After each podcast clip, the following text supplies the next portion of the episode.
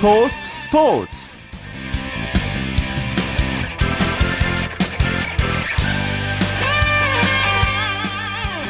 안녕하십니까. 일요일 스포츠 스포츠의 아나운서 최시중입니다. 일본과 미국을 거쳐서 7년 만에 한국 프로야구 무대로 돌아온 사이드암 투수 임창용 선수가 복귀전에서 5원승을 올렸습니다. 임창용 선수가 한국 프로야구 마운드에 오른 것은 2007년 10월 5일 사직구장에서 열린 롯데와의 경기에서 2이닝 던진 이후 2,382일 만이고요. 승리는 2,408일 만이라고 합니다. 자, 오늘 이 소식 비롯한 국내 프로야구 소식부터 살펴보죠. 오선의 윤소호 기자입니다. 안녕하십니까? 네, 안녕하세요. 네, 임창용 선수가 오늘 드디어 이 국내 마운드에 다시 섰습니다.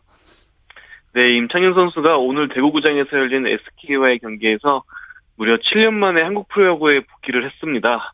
또 드라마틱하게 임창용 선수가 이 복귀전에서 승리 투수가 됐습니다. 네, 임창용 선수가 8회 초에 마운드에 올랐는데요. 예. 음, 이후 임창용 선수가 9회까지 9회 초까지 1과 3분의 2이닝 무실점을 기록했고요. 삼성은 8회 말에 2점을 더하면서 10대 9로 승리했고 임창용 선수도 승리 투수가 됐습니다. 예. 임창용 선수가 오늘 사실 쉽지 않은 상황에서 복귀전을 치렀어요. 네, 그렇습니다. 8회 만루 위기에서 마운드에 올랐거든요. 게다가 첫 상대가 SK 외국인 강타자 루크 스캇 선수였어요. 비록 임창용 선수가 스캇 선수에게 희생 플라이를 맞았지만요. 후속 타자인 김성현 선수를 삼진으로 처리하면서 위기를 잘 극복했습니다. 그리고 이후 삼성이 역전을 했고요. 8회 말에 9회 초에 임창용 선수가 계속 등판하면서 어 3자 범퇴로 SK 타자들을 처리했고 그러면서 임채현 선수는 첫 승리를 따냈습니다. 네. 그래서 결과를 놓고 보면은 오늘 경기가 이 임창용 선수의 귀환을 위한 드라마가 아니었냐 이런 얘기가 많이 나오잖아요. 네, 사실 임창용 선수의 그 복귀 과정 자체도 굉장히 드라마 같았어요. 어, 불과 2, 3주 전만 해도 임채현 선수는 한국이 아닌 미국에 있었고 메이저리그 진출을 바라보고 있었거든요. 예. 메이저리그 스프링 캠프를 통해서 어, 개막전 로스터에 들어가서 메이저리그에 다시 진출해가지고 꼭 이루겠다는 의지가 강했었는데요. 어, 참 그야말로 반전이 일어났습니다. 임창용 선수가 메이저리그 로스터에 들지 못했고 그러면서 빠르게 삼성이 손을 삼성과 접촉을 했고요. 삼성이 임창용 선수와 계약을 맺으면서 네, 정말 드라마처럼 삼성에 복귀를 하고 또 오늘 첫 승리를 따냈습니다. 예. 임창용 하면 우리가 뱀 직구, 낮게 깔리는 직구를 얘기하는데요. 역시 건재한 모습을 오늘 보여줬죠? 네, 그렇습니다. 사실 뭐 메이저리그 스프링 캠프에서도 임창용 선수의 최고 구속이 92마일 그러니까 148km까지 나왔었거든요. 예. 오늘도 역시 최고 구속이 147km를 찍었어요. 어, 총 24개 공을 던졌는데요. 이 중에 직구가 21개일 정도로 여전히 굉장히 공격적인 투구를 보였습니다. 예. 삼성 마운드 큰 힘이 될 것 같죠? 네, 그렇습니다. 삼성이 어, 통합 3연패를 했다가 지난 겨울에 마무리 투수인 오승환 선수가 한신 타이거스로 가면서 일본에 진출을 했잖아요. 예. 그러면서 사실 어, 삼성이 마무리 투수가 없어졌으니까 통합 4연패는 좀 힘들어질 거다 이런 전망이 많았는데요. 임창용 선수가 오승환 선수의 자리를 그대로 메우면서 삼성의 통합 4연패 가능성이 다시 높아졌습니다. 예. 자, 임창용 선수가 이제 복귀전 오늘 치렀고요. 그러니까 기아 유니폼 입은 김병현 선수 또 언제 나올지 궁금해지거든요. 네, 김병현 선수가 일단은 지금 기아 2군에서 컨디션을 끌어올리고 그런 다음에 1군에 합류할 거라는 예상이 나오고 있거든요. 예. 음, 오늘 사실 김병현 선수가 어, 한평구장에서 열리는 NC 2군과 경기에서 나올 수가 있었어요. 근데 이 경기가 비로 취소되면서 2군 경기에 등판하지 못했고요. 예. 음, 일단은 빠르면은 2군에서 두 경기 혹은 세 경기 정도 뛴 다음에 1군에 합류할 것으로 보입니다. 예. 기아가 시즌 초반이지만 뭐 생각대로 지금 풀리지는 않은 상황이고요. 그렇기 때문에 김병현 선수 1군 복귀도 절실할 것으로 보입니다. 어, 이번 주말 3연전도 위닝 시리즈를 하지 못했어요. 네, 기아가 오늘 광주 챔피언스필드에서 열린 롯데와 경기에서 3대 6으로 패했습니다. 어, 기아가 2회 이범호 선수의 솔로포로 선취점을 냈거든요. 하지만 선발 투수 임준섭 선수가 3회부터 무너지기 시작하면서 어, 롯데와 주말 3연전을 1승 2패 루징 시리즈로 마치고 말았습니다. 예.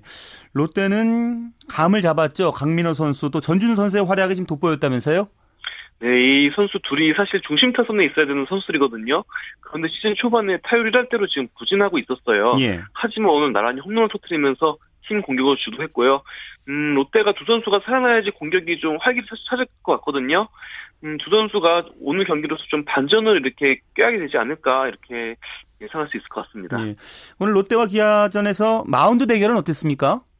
네, 일단 선발 대결부터 롯데가 승리를 했습니다. 어, 롯데 선발 투수인 장원준 선수가 5와 3분의 2이닝 3실점으로 음, 호투를 했고요. 반면 기아의 임준, 임준석 선수는 아까 말씀드렸듯이 3회부터 무너졌는데 4와 3분의 2이닝 4실점으로 5이닝도 채우지 못하고 강판을 당하고 말았습니다. 예.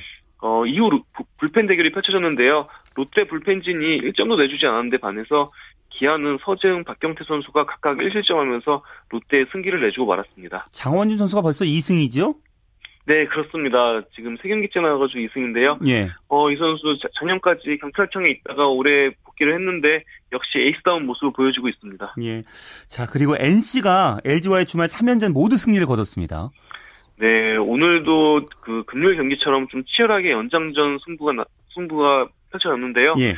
NC가 주장 이호준 선수의 12회 초 중전 결승타를 이루어서 LG를 5대 4로 꺾고 주말 3연전 수입을 했습니다. 어, NC의 올 시즌 첫 수입이고요. 그리고 NC가 오늘 승리로 8승 4패가 되면서 단독 선두로 올라섰습니다. 예. 오늘 연장 승부 끝에 또 이겼잖아요. 그러니까 이제 NC도 불펜 싸움에서 이제 좀 힘이 붙었다는 얘기가 되겠어요. 네, 그렇습니다. 사실 양팀 선발 투수인 류재국 선수와 찰류시렉 선수는 나란히 6이닝 4실점으로 좀 비겼다고 볼 수 있거든요. 하지만 4대 4에서 7회부터 불펜 싸움이 펼쳐졌어요. 음, 근데 10회까지는 양팀 불펜진이 모두 잘 던졌습니다. 무실점으로 막았거든요. 하지만 12회 초에 LG 정찬우 선수가 어, 이종우 선수에게 3루타를 맞았고 이호준 선수에게 결승타를 허용하면서 예. 실점을 했고요. 반대로 NC는 리드를 잡자마자 12회 말이죠. 마무리 투수인 김진성 선수가 올라서요. 올 시즌 세 번째 세이브를 기록했습니다. 그렇죠. 10회 초에 이종욱 선수가 2루타 치고 또 희생펀트 3루 가서 이호준 선수 가 아, 네, 마무리를 네, 했잖아요. 예, 그렇습니다. 네, 맞습니다. 자, 이렇게 되면서 NC가 단독 선두로 나서게 됐습니다. 네, 그렇습니다. NC가 지난 4월 3일에 청단 첫 단독 선수, 선두에 올라섰었는데요. 어, 10일 만에 다시 단독 선두를 복귀를 했습니다. 예. 넥센도 한화의 주말 3연전 모두 가져갔네요. 네, 넥센이 NC처럼 주말 3연전 싹쓸이 했는데요. 오늘 하나의 4대2로 이겼고 최근 5연승으로 무섭게 승리를 쌓고 있습니다. 예. 넥센의 신인 투수 고졸 신인인데 하영민 선수가 데뷔 전에 선발승을 거뒀다고요? 네, 그렇습니다. 오늘 하영민 선수가 선발 등판에서 5이닝 1실점으로 기대 이상의 호투를 펼쳤어요. 예. 최고 구속이 146km가 찍혔는데요. 이 선수 염경엽 감독이 시범 경기 때부터 적극적으로 막 기용을 했거든요. 예. 그래서 그런지 예상보다 빠르게 1군에 선발 등판하게 됐고요. 어, 3월 30일이죠. LG 임지섭 선수에 이어서 올 시즌 두 번째로 신리 데뷔전 승리를 따냈습니다. 예. 자, 반면에 한화는 뭔가 좀 반전의 계기가 필요할 것 같은데요. 어떻게 생각하십니까? 네, 하나가 자, 지난 주말에도 SK와 문학 3연전을 모두 패했었거든요. 예. 이번 주말에도 호민 대전에서 넥센의 세 경기를 모두 내주고 말았어요. 어, 일단 오늘 경기 패배는 타선 침묵이 좀 컸고요. 어, 신인 하영민 선수에게 4회까지 한 점도 뽑지 못했습니다. 5회에 1점을 올렸지만 6회부터는 또 넥센 불펜진을 이겨내지 못했거든요. 예. 또 수비에서도 좀 안 좋았어요. 1회부터 아쉬운 펜스 플레이가 나왔고요. 그리고 폭투로 실점이 또 나왔습니다. 그리고 4회에도 유격수 한상훈 선수의 실책으로 어, 이닝을 끝낼 수 있었는데 끝내지 못하고 2점을 더 혼납을 하고 말았거든요. 예. 하나 야수진이 좀 짜임새가 아직 부족한 것 같습니다. 예. 자, 그리고 일본에서 활약하고 있는 이대호 선수, 오승환 선수는 나란히 좋은 소식을 보내왔습니다. 네, 일단 이대호 선수가 마침내 시즌 첫 홈런을 터뜨렸습니다. 시즌 개막 후 14번째 경기 만에 터진 홈런인데요. 4회 초 두 번째 타석에서 상대팀 오릭스의 선발 투수 딕슨의 슬라이더에 자월 솔로포를 터뜨렸습니다. 어, 오늘 이대호 선수가 홈런 포함 4, 3타수 1안타를 쳤는데요. 예. 그래서 타율은 3할 5푼 3리가 됐습니다. 어, 그리고 오수환 선수도 오늘 1이닝 3자 범퇴로 어, 호투를 했는데요. 요미우리와 경기였는데요. 1대1로 팽팽했던 9회 초에 나와서 탈삼진 두 개를 곁들이면서 퍼펙트를 했습니다. 예. 어, 공을 16개 던졌고요. 최고 구속은 150km가 찍혔어요. 어, 오늘 실점하지 않으면서 오수환 선수의 평균 자책점도 4.50에서 3.86으로 내려갔습니다. 예. 두 선수 이제 팀 내에서 잘 안착하고 있는 그런 분위기예요. 네, 워낙 또 좋은 대우를 받고 지난 겨울에 이적을 한 만큼요. 시즌 시작부터 각각 4번 타자 그리고 마무리 투수로 보직을 받았거든요. 이대로의 활약이 지속된다면은 소프트뱅크와 한신 모두 뭐 한류 효과를 제대로 보지 않을까 싶습니다. 예. 반면 미국 프로야구 텍사스 레인저스의 추신수 선수 출루율이 정말 높은 선수인데 아, 오늘은 최악의 하루를 보냈습니다. 네, 추신수 선수가 메이저리그에 올라오고 나서 단 한, 단 한 번도 한 경기 5삼진을 당한 적이 없거든요. 예. 오늘은 다섯 번의 삼진을 당하면서 5타수 무안타로 침묵을 하고 말았습니다. 음, 뭐가 네, 문제였다고 네. 보시나요?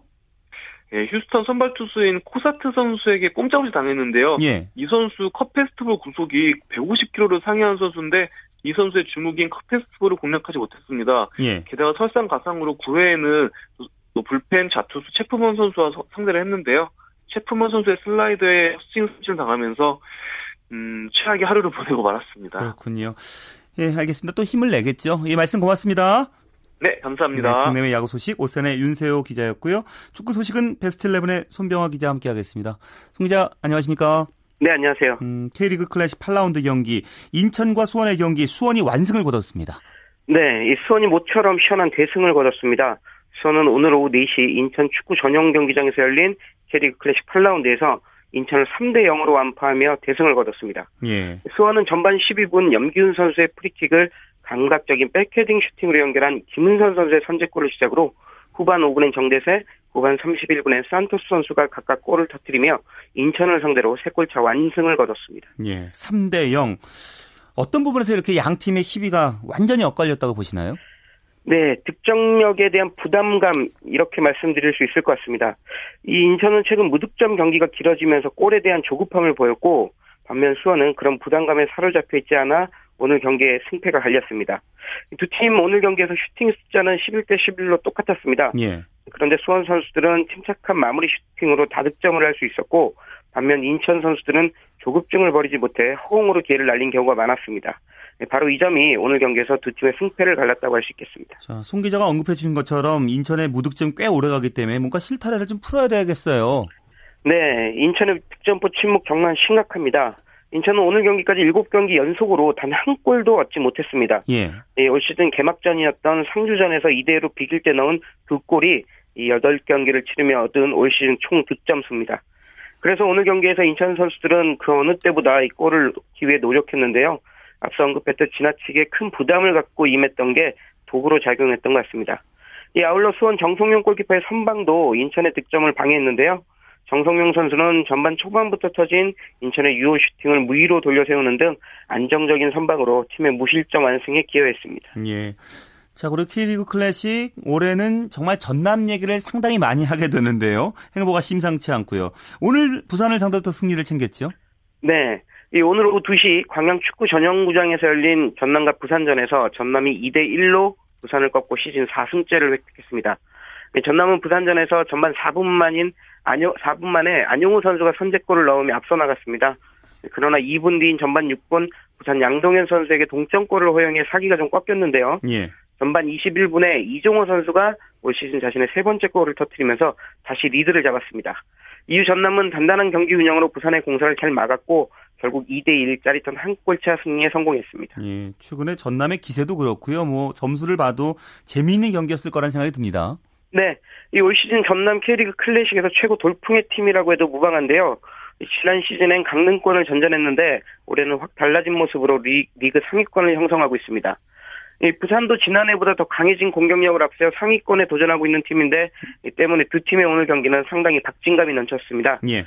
특히 오늘 나온 총 19개의 슈팅 가운데 유효 슈팅이 11개나 됐을 정도로 수준급의 공격력을 자랑하며 팬들을 즐겁게 해줬습니다. 예. 성남과 상주의 경기는 득점이 나지 않았군요. 네. 오늘 오후 2시 탄천 종합운동장에서 열린 성남과 상주전은 0대0 무승부로 끝났습니다. 이 두 팀 중 무승부가 아쉬운 팀은 성남이었습니다. 성남은 홈에서 열린 오늘 경기에서 승리하기 위해 노력했는데요. 예. 무려 18개의 소나기 슈팅을 퍼부으며 상주를 공략했습니다.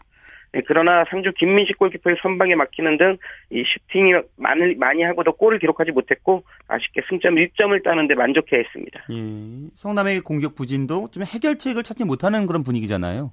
네, 이 성남이 올 시즌 넣을, 넣은 골은 모두 3골입니다. 앞서 인천이 두 골밖에 넣지 못했다고 말씀드렸는데 성남은 그보다 겨우 한 골 더 많이 넣는데 그치고 있습니다. 예.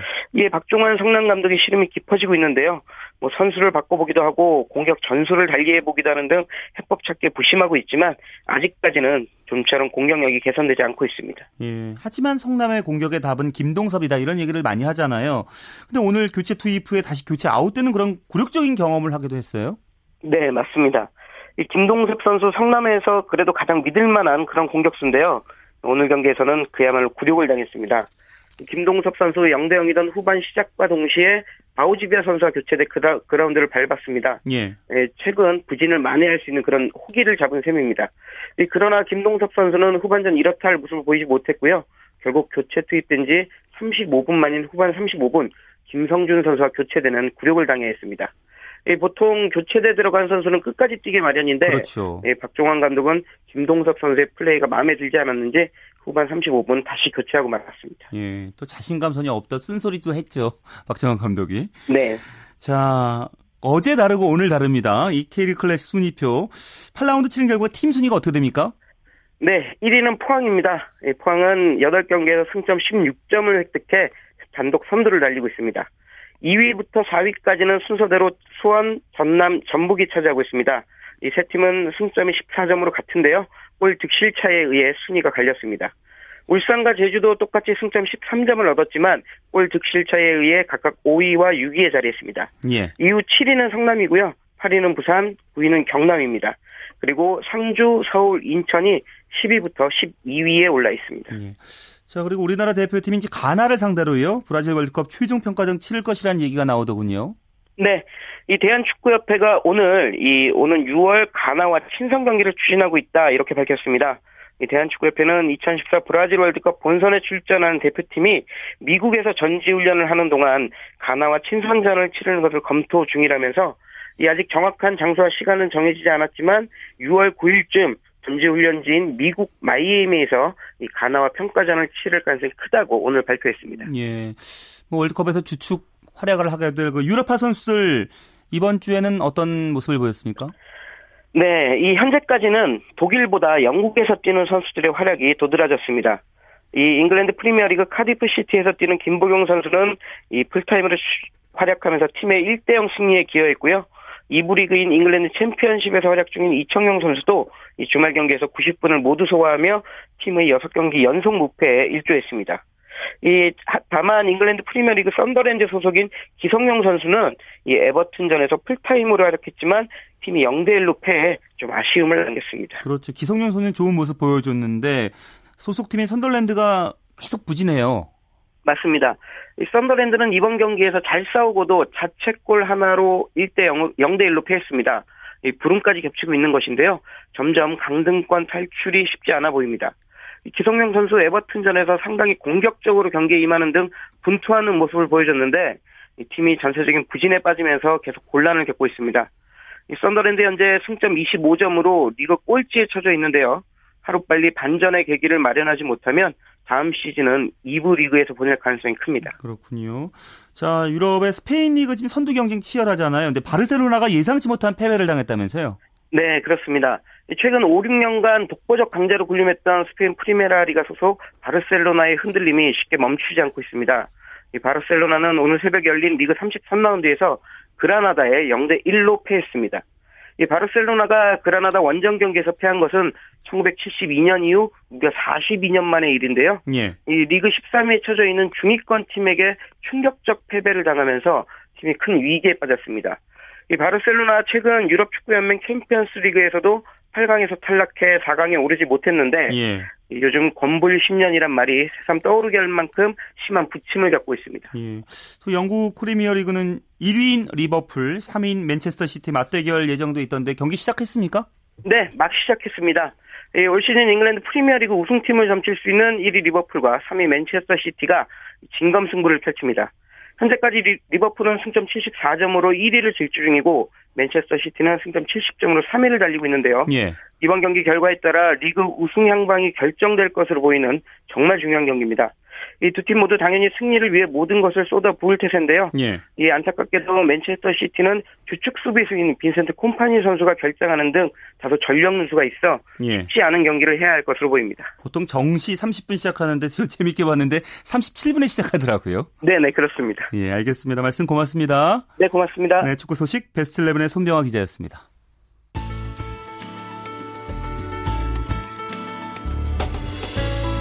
스포츠가 주는 감동과 열정, 그리고 숨어있는 눈물까지 담겠습니다. 스포츠 스포츠 최시중 아나운서와 함께합니다. 네, 스포츠 기록실 시간입니다. 스포츠 평론가 신명철 씨입니다.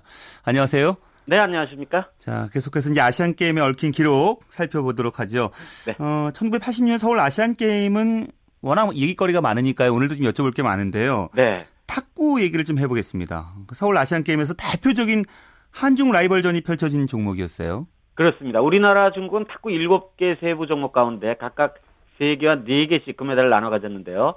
두 나라가 전체 세부 종목에 걸린 26개 메달 가운데 제3국, 그러니까 우리나라 중국이 아닌 나라에 내준 메달은 6개의 동메달 뿐이었습니다. 그러니까 우리나라 중국이 탁구에 걸린 거의 모델을 메달을 다 쓸었다고 할 수 있겠는데 특히 남자 단체전 결승 아마 많은 그 스포츠 팬님들 기억하실 텐데 당시에는 이 남자 단체전이 3명의 선수가 나서서 돌아가면서 경기를 치러서 부단식으로 승패를 가르는 거였거든요. 그래서 예. 경기 시간이 꽤 많이 걸렸습니다. 어, 결국 우리나라 중국이 4대 4로 맞선 가운데 마지막 9번 단식에서 안재영이 후이준을 2대 1로 꺾어서 4시간 30분이 넘는 격전을 승리로 장식했는데요. 이 안재영 선수가 5번 단식에서 당시 세계 선수권자였던 장자량을 2대 0으로 잡는 걸 포함해서 혼자 3승을 올려서 승리의 1등 공식이 됐고요. 예. 이 경기가 열 이게 이게 서울대 체육관에서 이 탁구 종목이 열렸었거든요. 서울 아시안 게임 때. 예. 이 탁구 담당 기자가 급히 그 삼성도에 있는 메일프레스에다 지금 이제 한전 별관으로 쓰고 있는데 여기 전화를 걸어가지고 큰일이 날 것 같으니까 기자를 빨리 더 보내달라고 해가지고 제가 이 취재형 찌프차를 타고 막 서울대 체육관으로 달려가던 일이 지금도 아하, 생생합니다. 네. 4시간 30분이면 테니스 경기 하는 것처럼 탁구 경기를 했네요. 그 당시에는 예. 구단식 경기를 했습니다. 네. 그렇군요. 탁구에서 두 개 금메달 더 나왔다고요? 네, 그렇습니다. 이선과 양영자, 현정화가 나선 여자 단체전 결승리그에서는 일본을 3대 0, 중국을 3대 1로 꺾고 금메달을 차지했고요. 윤함규 선수가 남자 단식에서 금메달을 추가했습니다. 그 대회, 그러니까 1986년 서울 아시안 게임 당시에 현정아는 단발머리 17살 여고생이었고 예. 유남기도 스포츠형 머리에 18살 고교생이었습니다. 두 선수 모두 2년 뒤 서울 올림픽에서 다시 금메달, 금메달리스트가 되죠. 그리고 또 하나 그 대회와 관련해서 많은 분들이 기억하시는 게 안재영 선수 앞에 말씀드렸던 안재영 선수하고 이 대회 80, 1980년 서울 아시안 게임 탁구 여자 단식 금메달리스트인 중국의 자오주민이 1988년 서울 올림픽 이듬해인 1989년 10월 두 나라 한국과 중국이 아직 미수교인 상태에서 결혼해서 한중 스포츠 교류사 한 페이지를 장식했던 일도 1986년 서울 아시안 게임 이후 벌어진 일들입니다. 아 그럼 그때 인연이 된 건가요? 그 이전에 이미 예. 두 선수는 이뭐 파키스탄에 열렸던 뭐 아시아지 주니어 선수권 대라든지 아니면 1987년 뉴델리에서 열린 세계 선수권 대회전 주 국제대회에서 예. 서로 이렇게 사랑 키우고 있었고 그렇군요. 예, 그리고 그 내용을 아는 기자들이 꽤 있었어요. 예, 예. 예, 최근에 그 우리 피겨스케이팅 김연아 선수 관련해서 좀 이런저런 일들이 있었는데 사실은 기자들이 그걸 알고도 예, 서로 안 썼습니다. 서로 이게 좋은 의미에서 그러니까 잘 되길 잘 되길 바래서 그렇죠. 네, 쓰지 않고 그런 일도 있었습니다. 그렇군요. 그리고 축구가 이 대회에서 단독 우승의 꿈을 이뤘던 걸로 기억이 나거든요. 그렇습니다. 단독 우승을 했죠. 잠실 종합운동장에서 이 마지막 경기 있었는데 결승전이 이 대회 이후 우리나라 아직도 남자 축구하는 금메달 리는 맺지 못하고 있지 않습니까? 예. 예. 그래서 이번 인천 대회에서는 꼭 28년 만에 아시안 게임 정상에 올라야 되겠는데요.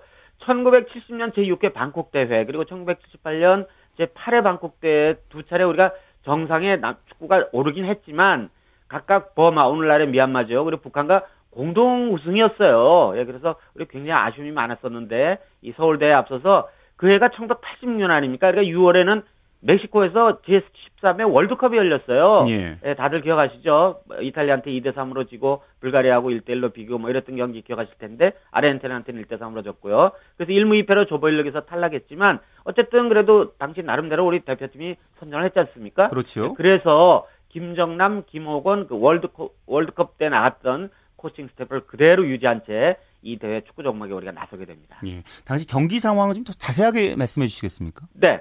우리나라가 조별리그에서 인도를 3대 0으로 먼저 이겼고요. 예. 바레인과 0대 0으로 비겼습니다만 중국을 다시 4대 1로 꺾고 1라운드를 통과를 했습니다. 준준 결승에서 난적 이란과 또 만 이란은 우리 아시안컵에서 자꾸 만나게 되는데 예. 그때도 우리가 0대 0으로 비기고 승부차기에서 5대 4로 이겼습니다. 정말 아슬아슬하게 고비를 넘겼거든요. 예. 예, 그리고 준결승에서는 인도네시아를 4대 0으로 가볍게 제쳤고 결승에 올라서 많은 축구 팬님들 기억나시죠? 잠실 종합운동장에서의 결승전이 있었는데 그때 조광래 선수 그리고 변병주 선수 연속골에 힘입어서 사우디아라비아를 2대 0으로 누르고 아시안 게임 사상 처음으로 단독 우승의 기쁨을 누렸습니다. 그렇군요. 자, 86 아시안 게임 얘기 들어봤고요. 다음 시간엔 중국이 개최하는 첫 대규모 국제 종합 경기 대회죠. 1990년 베이징 아시안 게임에 대한 얘기 들어보겠습니다. 오늘 말씀 잘 들었습니다. 네, 고맙습니다. 네, 스포츠 기록실 스포츠 평론가 신명철 씨였습니다.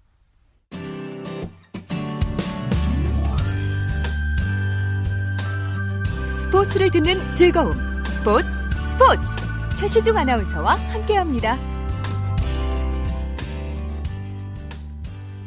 네, 스포츠를 만든 사람들 시간입니다. 이예리 리포터와 함께하겠습니다. 안녕하세요. 네, 안녕하세요. 네, 오늘 어떤 분 만나고 오셨습니까? 네, 오늘 소개해드릴 분은 복싱체육관 관장 김한상 씨입니다.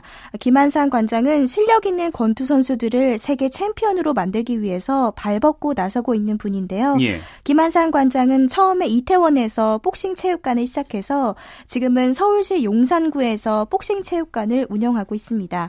김한상 관장을 만나러 서울시 용산구에 있는 한 복싱 체육관에 방문했는데요. 예. 복싱 체육관에는 30년째 함께하고 있는 가로 세로 3m의 링이 있었고요. 녹이 쓴 벨, 그리고 땀에 젖은 4개의 샌드백이 있었습니다.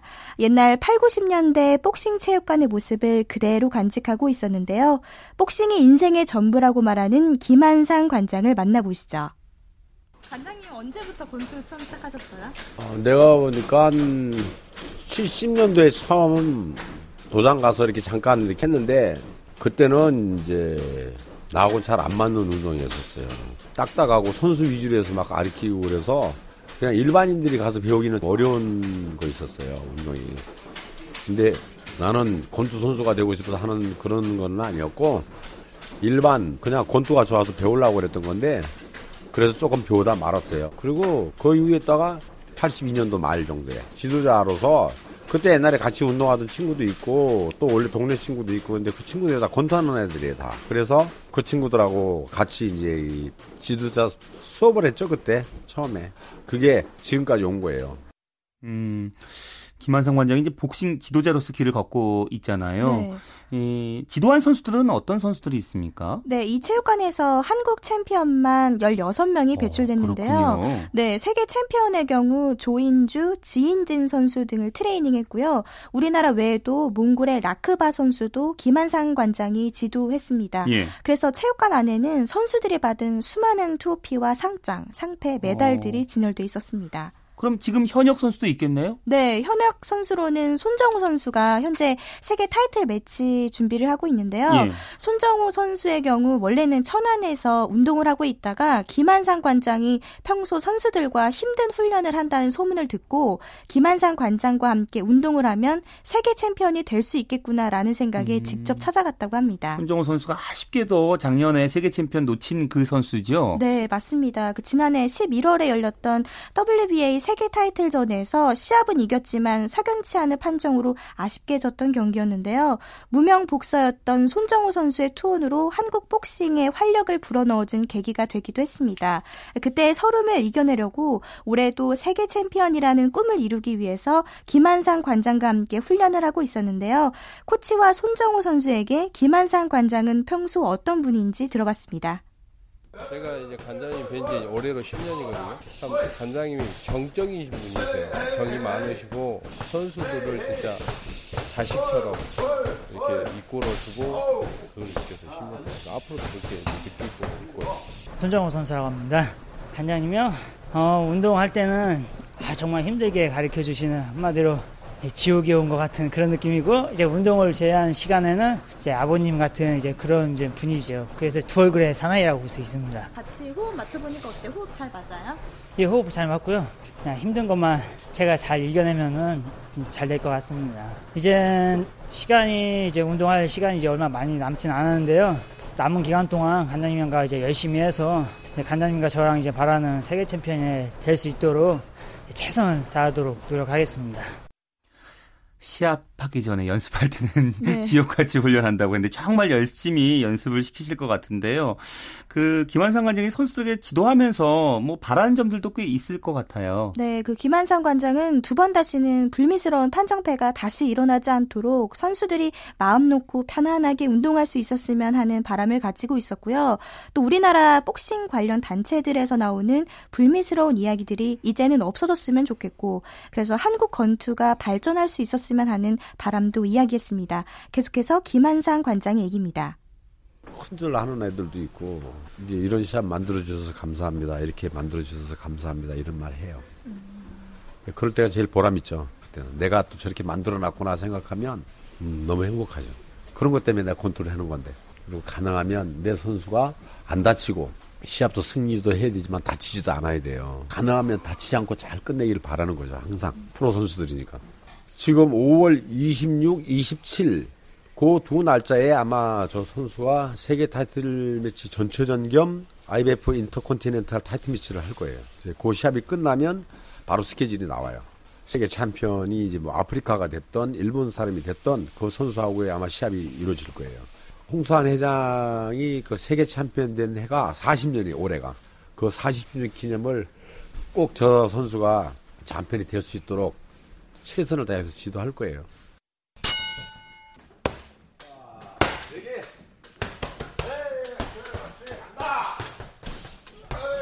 올해 손정우 선수가 다시 한번 세계 챔피언에 도전하는데요. 예. 김한상 관장이 한국 복싱이 부활할 수 있도록 든든한 디딤돌 역할이 되어주고 있습니다. 한국 복싱의 옛 영광을 살릴 수 있도록 김한상 관장의 노력은 오늘도 계속됩니다. 네, 이혜리 리포터 오늘 수고하셨습니다. 네, 고맙습니다.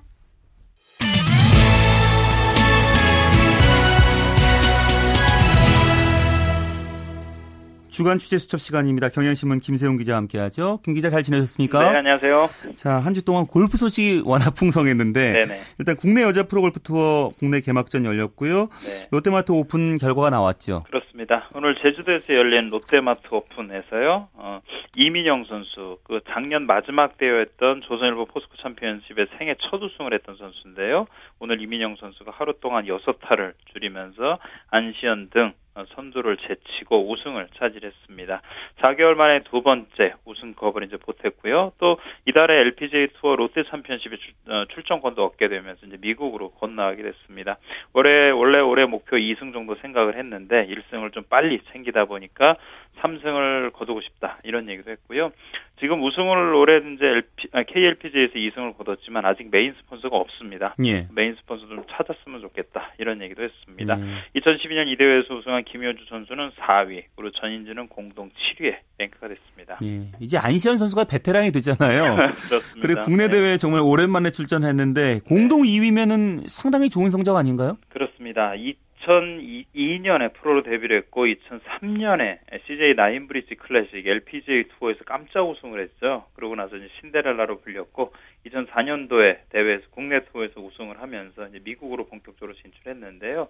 이후에는 뭐 미국에서 계속 있다가 뭐 지난해 좀 이혼도 하고 이렇게 아픔이 많이 겹쳤습니다. 그래서 이제 국내 투어에 다시 돌아왔는데 10년 전에는 20살, 지금은 30살입니다. 그러니까 이제 신데렐라라고 하기에는 조금 뭐 나이가 좀 들었는데요. 오늘 어쨌든 뭐 최종 합계 14언더파로 선두 이민영의 두 타 뒤진 공동 2위에 올랐습니다. 물론 10년 만에 KLPGA 우승은 거두지 못했지만 내용은 상당히 좋았어요. 4라운드 합계를 보면 페어웨이 안착률이 77.8%, 그린 적중률이 91%입니다. 그리고 출전 선수 132명 중에서 유일하게 나흘 내내 60대 아주 안정적인 타수를 계속 적어냈어요. 그러니까 다만 이제 20, 28.5개에 이르는 퍼트 수가 옥에 티였는데 그것만 좋아진다고 하면 언제든지 우승할 수 있을 것 같고요. 오늘 어제 이런 얘기를 했습니다.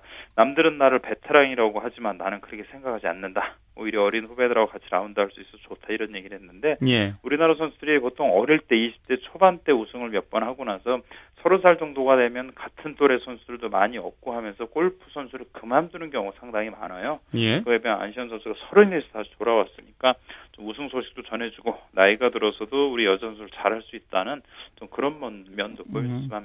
이제 뭐 여자 프로골프 대회 소식 자주 듣게 되겠죠? 네. 일정이 네. 어떻게 됩니까? 일단 지난해보다 대회 수가 지금 4개가 늘어 26개 대회가 올해 열리고요. 지난해 상금이 131억 원이었었는데 올해 155억 원으로 24억 원이 늘었습니다. 뭐 대회 평균 상금도 6억 원까지 늘었고 또 대회가 그 하나금융 클래식이 8월에 열리는데 이게 총 상금이 12억 원에 우승 상금 3억 원. 뭐 진로 챔피언십이나 이런 대회는 이제 우승 상금이 6억에서 8억 원으로 늘었어요. 예. 그러니까 대회 수도 늘고 상금도 늘고 했으니까요. 뭐 우리 여자 선수들 입장에서는 뭐 대회 이제 출전할 맛이 나겠고 지금 다음 주는 진짜 쉽니다. 그리고 그 다음 주부터 넥센 넥센 세인트 나인 마스터즈 대회 열리게 되는데요. 그리고 11주 연속으로 투어가 계속 이어지죠. 예. 남자 대회는 다음 주에 개막전 열린다면서요? 그렇습니다. 남자 대회는 다음 주에 어, 강원도 횡성에서 열리는 동부화재 프로미 오픈을 시작으로 이제 열리게 되는데요. 어, 올해 투어가 지난해보다 두 개가 늘어서 16개가 됐고 상금은 지난해하고 비슷한 107억 원 정도가 됐습니다. 근데 대회가 좀 신설됐다고 하는데 아직 정확히 뭐 대회 주최 측이나 스폰서 측이 결정이 안 되고 있어요. 대회 수가 좀 늘어났다고 해도 시간이 좀 지나면서 뭐 늘어날지 아니면 오히려 좀 줄어들지 좀 봐야 되는 상황이죠. 예. 자, 그리고 전 세계 골프 팬들은 지금 마스터스에 집중하고 있을 텐데요. 네. 3라운드까지 끝났죠? 그렇습니다. 뭐 타이거 우즈가 결장도 하고 또 필 미켈슨까지 컷 탈락을 했어요. 그래서 이번 마스터 골프 대회 볼 게 없을 것 같다. 뭐 이런 걱정도 있었는데 마지막 4라운드에서 볼거리가 생겼습니다. 최연소 우승, 대회 사상 최연소 우승자가 나올 수도 있고요. 거꾸로 또 최고령 챔피언이 탄생할 수도 있습니다.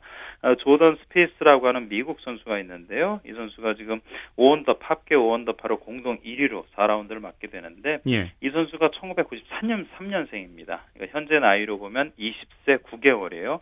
만약에 스피스가 우승을 하면 타이거 우즈가 97년에 우승할 때 나이가 21세였거든요. 그거를 이제 1년 가까이 앞당기게 되고요. 반대로 최고령 우승자로 거론되는 거는 아, 앙헬 히메네스입니다. 히메네스가 올해 이제 50살인데 지금 선두에 두 타 뒤진 공동 5위의 랭크가 돼 있어요. 근데 이번에 한 라운드, 그러니까 3라운드에서 66타를 치면서 마스터 사상 최고령 오. 선수로 최저타수를 최저 타수까지 기록을 했거든요. 예. 그러니까 스피스가 우승을 하든 뭐 히메네스가 우승을 하든 물론 다른 선수도 우승할 수 있겠죠. 근데 두 선수가 우승을 한다고 하면 또 마스터즈의 새로운 음. 역사도 쓰여지게 되죠. 우리 이제 최경 선수에게 기대를 했는데 조금 네. 아쉽게도 중위권을 밀리고 말았어요. 그렇습니다. 최경 선수가 첫날에는 2언더파 공동 5위로 이제 시작을 해서 2004년도에 공동 저 5위 3위가 본인 최고 성적이었어요. 예. 기대를 좀 해봤는데 그걸 넘을 수 있을 거다 기대를 해봤는데 그저께 2라운드에 3타를 잃었고 오늘 3라운드에서는 6타를 잃었습니다. 7오버파로 선두에 11타가 뒤졌어요. 우승은 좀 많이 어려운데 마무리를 좀 잘해야 되겠죠. 예, 알겠습니다. 말씀 고맙습니다. 네, 고맙습니다. 네, 주간 취재 수첩 경향신문 김세훈 기자와 함께했습니다. 자, 프로농구 삼성의 새 사령탑으로 이상민 코치가 선임됐습니다. 삼성 구단은 구체적인 연봉은 밝히지 않았는데요. 이상민 감독과 3년 계약했다고 밝혔습니다. 자, 스포츠 스포츠 오늘 준비한 소식은 여기까지입니다. 아, 내일부터 시작되는 평일 9시 35분부터 이광용 아나운서와 함께 하실 수 있습니다. 저는 다음 주말에 뵙겠습니다. 함께 해주신 여러분 고맙습니다. 지금까지 스포츠 스포츠 아나운서 최시중이었습니다.